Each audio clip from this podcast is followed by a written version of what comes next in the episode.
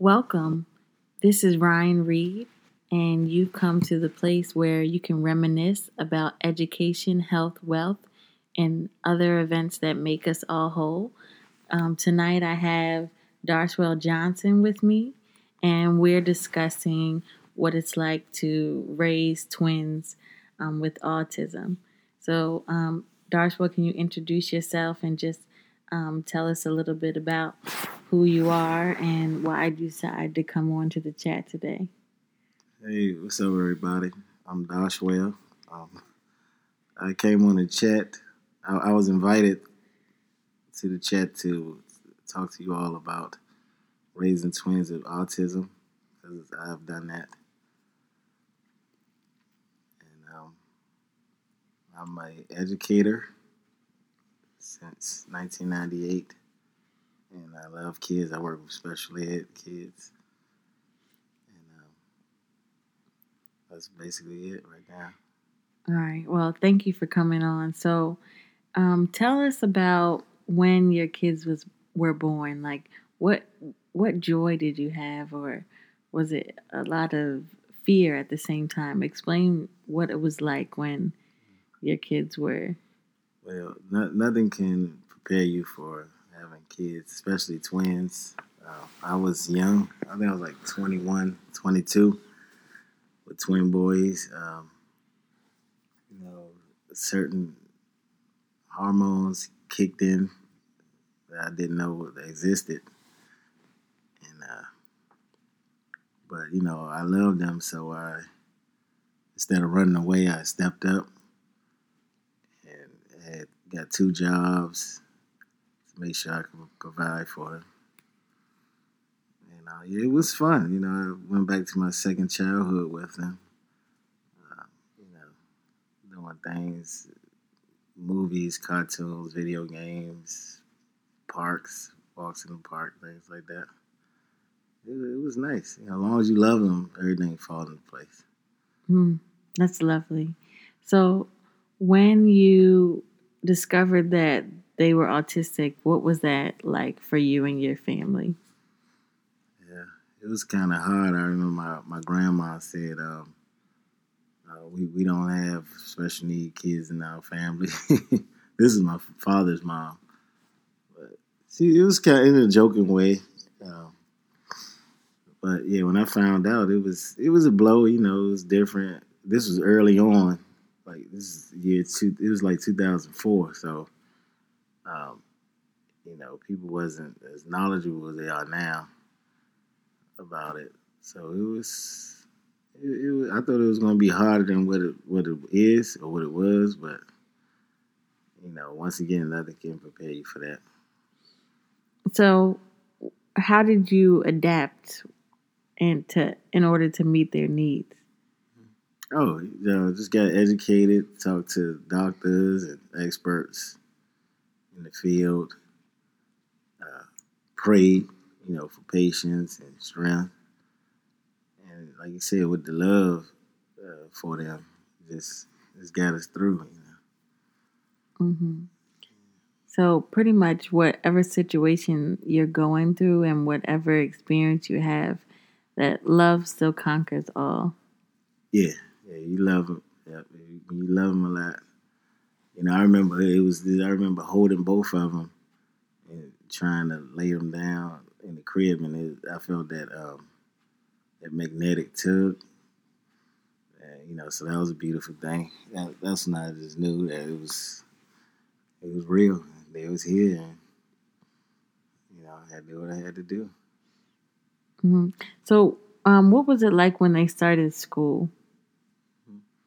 School was nice. Um, I think they the first school I believe was Winship Wheatley. They was real supportive, uh, professional. That their teacher, she was like military. You know, she was real, real professional. She sounded like a robot. Like she was real like military minded with them, but not too cold though. But she was real professional, so it was good to have somebody that was serious. I, I forget her name it was good to have a teacher there that you know kept me informed and was real professional and not just there for a check. So it's good to get that support. hmm So, what specific things, um, like specific advice that they offer, or any supports, like specific organizations or specific advice that helped you raise your kids in a safe? Some of the advice was to. Um, I remember them. I remember nutrition. You know, they were saying how they shouldn't eat too much sugar. They should eat real healthy. It helps with their uh, development. Uh, like you said, patience is, you know, is one of the most important things you can have those kind of kids. Um, and yeah, this education, uh, knowing what you know. Um, I remember hearing this, some of the success stories of kids that had autism that uh, they, they they got out of it. You know, it's like it's, and they, my son, he's seventeen and still, you know, things that need to be done. You know, Mhm. uh, organized sports. Uh, you know, you know, he's real talented singing, things like that. So, hmm yeah. So essentially, he's just like every other kid, but he's autistic. So, Mhm. you know, so what does it mean to be autistic? The way you interpret it from your experience with the year. Son. For him, he's pretty much normal. It's just a social, uh, social thing. You know, that's pretty much what I get from it. Uh, able to, he's getting better though. Yeah, he, he tell you what he need, or, but it's just that that social independence, you know, that makes him autistic. You know, from a normal kid. He's Mhm. a good kid. What about his verbal skills? uh, verbally, uh, he, he can express himself better. He, he loves to sing. You know, he loves to express himself through movies or songs. But, hmm but he's, um, yeah, he, pretty much uh, let you know how he's feeling and what he's doing. But most of the time, it's through uh, movies or songs. hmm I noticed that you were saying that your son is 17. Um, what about your other son? Weren't they twins? Mm, yeah, he, yeah. Well, his twin brother, he had passed away about five years ago. Mhm. He had a um, seizure and he suffocated in sleep. He had a seizure in sleep and suffocated from a uh, head injury. Mm. How did um your son, who's living right now, how did he deal with that? Um, at first, he, he didn't know. You know, I remember at the funeral, he seen him laying in the casket, and he was he was yelling out his name. You know, he didn't really process it too fast, like you know somebody normal would. He still misses him though. He still says his name or, or makes some of the noises and things that he did. He used to make that his, his brother used to make. Uh, he, he's dealing with it though. I know he misses him. You know, we all miss him. But you know, with that social uh, delay, he, he, he don't really express himself like he would. But, but you can tell. Mhm. Uh, So, how is your family preparing for life after high school? No, my mom they they they support him. They give me information on programs for after school, things like that. But it's ultimately up to me and his mom to make the to make the moves. I set him up for uh, this program when he graduates. He'll be 21, and um, he can go stay there. I forgot the name of it. Is it the ARC? Yeah, the art. Yeah, and it was this one. Didn't start with a D? I think. But yeah, he'll be there. Doors? Oh, not doors. But uh, yeah, I I remember the art. Yeah, I signed. I signed him up for that when they was in elementary school. They was going to Margaret Brent, and we signed them up to go there at the, at the high school for like work and a place to live. Uh, get out the house. Mhm. So, you would say that it's important for kids with autism to be integrated into society so they can have a normal Yeah, ex- like life experience like any other Mhm. child, like any other person. Yeah, that's how we do with my students. You know, every Wednesday, every other Wednesday, we take them on community trips restaurants, stores, malls, just so they can get a feel of you know what it's like to be out in the real world. Just so when they get older, they, it won't be. Uh, it will be familiar to them. You know, hmm just getting Mhm. them ready.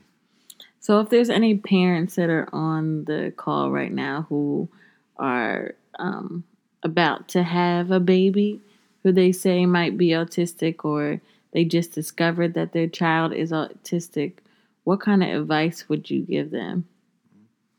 Oh, like I said before, uh, main thing is uh, patience, um, and uh, you know, get with support groups, and uh, really be active in their education in their schools. You know, come to the meetings, and um, you can get uh, help like like uh, like some kind of counselor or somebody to come with you to the meetings, an advocate so they you can make sure they're getting the most the best help that they can get. hmm It also might be helpful to do research on um, autism. You can look at organizations like Autism Speaks. hmm And also search for uh, success stories, uh, diets, you know, different things you can do to to, to fight this. Uh, I don't know if do they consider it a disease or just a This dis- Spectrum. Mhm. Yeah, but it, it's been success stories I've heard where you know kids come out of it that you wouldn't even be able to tell that they have it or had it. So just do research. It it could be hard, but you know it's worth it. You, you, know, you love your kid. It's worth the, the time and the grind to get them, get them uh, the best they can be, so they can get the most out of life. um, that's what it's all about: getting the most out of life and raising a loving family. Yep. So it's good. It's good to hear that. So now that your son is older, how do you live your life? How do you get the most out of your own life? Well, uh, you know, I just uh, What are you doing to better yourself so you can also build? when I got back in school, you know, thanks to the help, your help, you know, so I can get uh, you know better paying jobs and get you know to be able to get him things that he need. Yeah, just you know working hard and mm-hmm. Because that was a, a a big sacrifice that you made, like being so young and raising two autistic boys.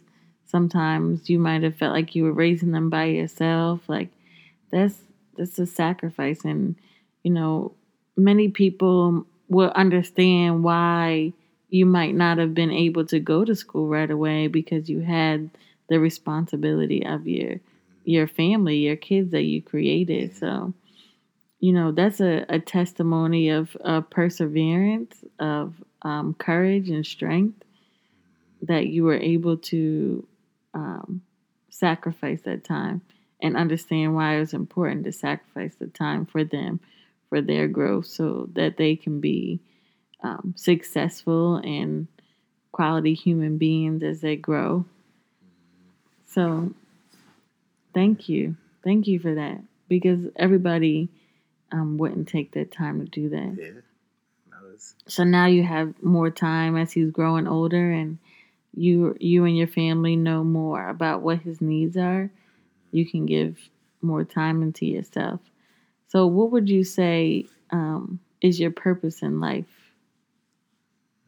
Uh, well, having a having a son with autism, that's one of my purposes is to make sure he's well taken care of, safe, needs are met, and also to you know serve God and to be a good, uh, you know, just be a good man, family man, just hard worker, like I said, I work in elementary, um, first grade CRI, so that's you know that's you know making sure that they get a quality education and services that they need. hmm right So, now. do you feel as though you raising two boys with autism has um, shaped your purpose in life? Do you think it Uh, I makes it believe so. more Like I said, I, real? I, I, I got in there in the system in the nine, late nineties, um, and having them kind of you know solidified that purpose. You know, after having them, so and I'm still in it, but I have a better uh, understanding of of it. You know, Ray actually raising kids with autism. You know, because some people come in and you know they just get blown away by some of the things that the kids do. do. But you know, I just um, you know I just make sure at the end of the day I'm, I'm not you know I'm doing it out of love and you know of course we all need jobs, but uh, I'm I'm doing it for the you know the love of the kids. Mm-hmm. So, um, since you raised two autistic boys, then you have the opportunity to educate the educators sometimes because they don't have the hands-on experience that you do. Yeah, that's true. You know, I do it all all the time. You know, coworkers. You know, they, I, I, I kind of shape their minds a little bit to make it more of a like personal, like family type thing versus just in there with it. Is in there at a job for the money. And when they see the response that I get from the kids, you know, they they kind of want that also, so they try to come at them at a different angle. You know, hmm and, you know they just learn from it. You know, they learn to be patient, to be, you know, uh, gentle, how, to use critical thinking in certain situations with the kids. You know, hmm keep your cool. You know, sometimes you might need to take a break. Stuff getting a little, little out of hand. Yeah. hmm So, um, currently in your role, you serve as a, a paraprofessional. Do you think that you are going to get your teaching certification or do an alternative route to get your certification because of the quality of your experiences and how much you can impact the profession because you not only, you know, you're not a person that just had book study of what it's like to interact with people with autism, but you actually raised them from birth to now almost um, exiting high school and on to their life after high school. So, do you plan on exploring that? Yeah, Because- it's definitely an option. You know, it's, you know, was still debating on do I want the responsibility of the paperwork that comes along with it, but I think it's worth it. You know, hmm That's Yeah. definitely true. The paperwork is um, extensive, an extensive process, and you know maybe you know if we have more teachers like you, we can change the process. It needs it needs to be adapt, adaptive. Yes, there should be documentation for how we are educating kids, but does the paperwork sometimes get in the way of actually doing yeah, I see it all the, the time. work, you know, doing the teachers, education? yeah, They be so like stressed out, you know, and it, it takes away from the their um, stamina of actually dealing with the, the child or the children. In my case, my uh, my class we have uh, eight kids, uh, four of them which is are severe. Like we have like two that are not potty trained. We got like three nonverbals, four nonverbals, and one is like halfway potty trained. So it's you know it could be it can be rough. You know it can be stressful. And then with, on top of all that, you still like you said with the paperwork and you know all the all the what's that the IEPs and she just praying that they don't be on cycle or so happy that they're not. So they can get a little more. a little More leeway, but it, it's it's a big responsibility. You really gotta be prepared mentally for it if you wanna, yeah, if you wanna pursue that. But it's definitely on the table, you know. Mm. Well, I just think that you will definitely be an asset to to the profession because of your experience and and how you also impact others around you. That's true. hmm So in a way, your kids actually gave you your purpose. Yeah. Well, they like I said, they just solidify. You know, they put their stamp on it, like, you know, this is what you need to be doing. Cause I did a lot of other jobs, you know, construction, security, things like that. But this is the one that has a little more meaning to it, a little more close to home. hmm And working with these kids.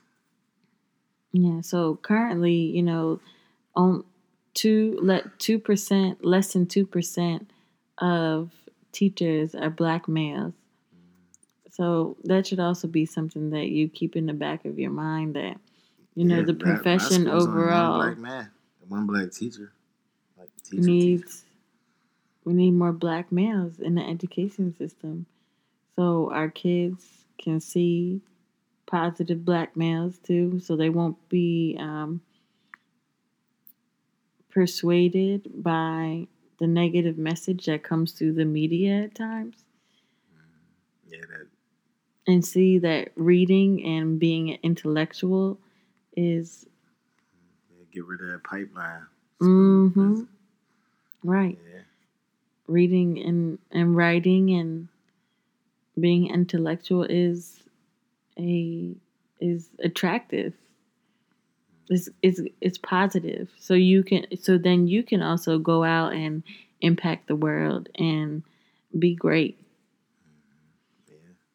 and thankfully we have movies like black panther that just came out which is um, giving us the community so much positive vibes and energy Yeah.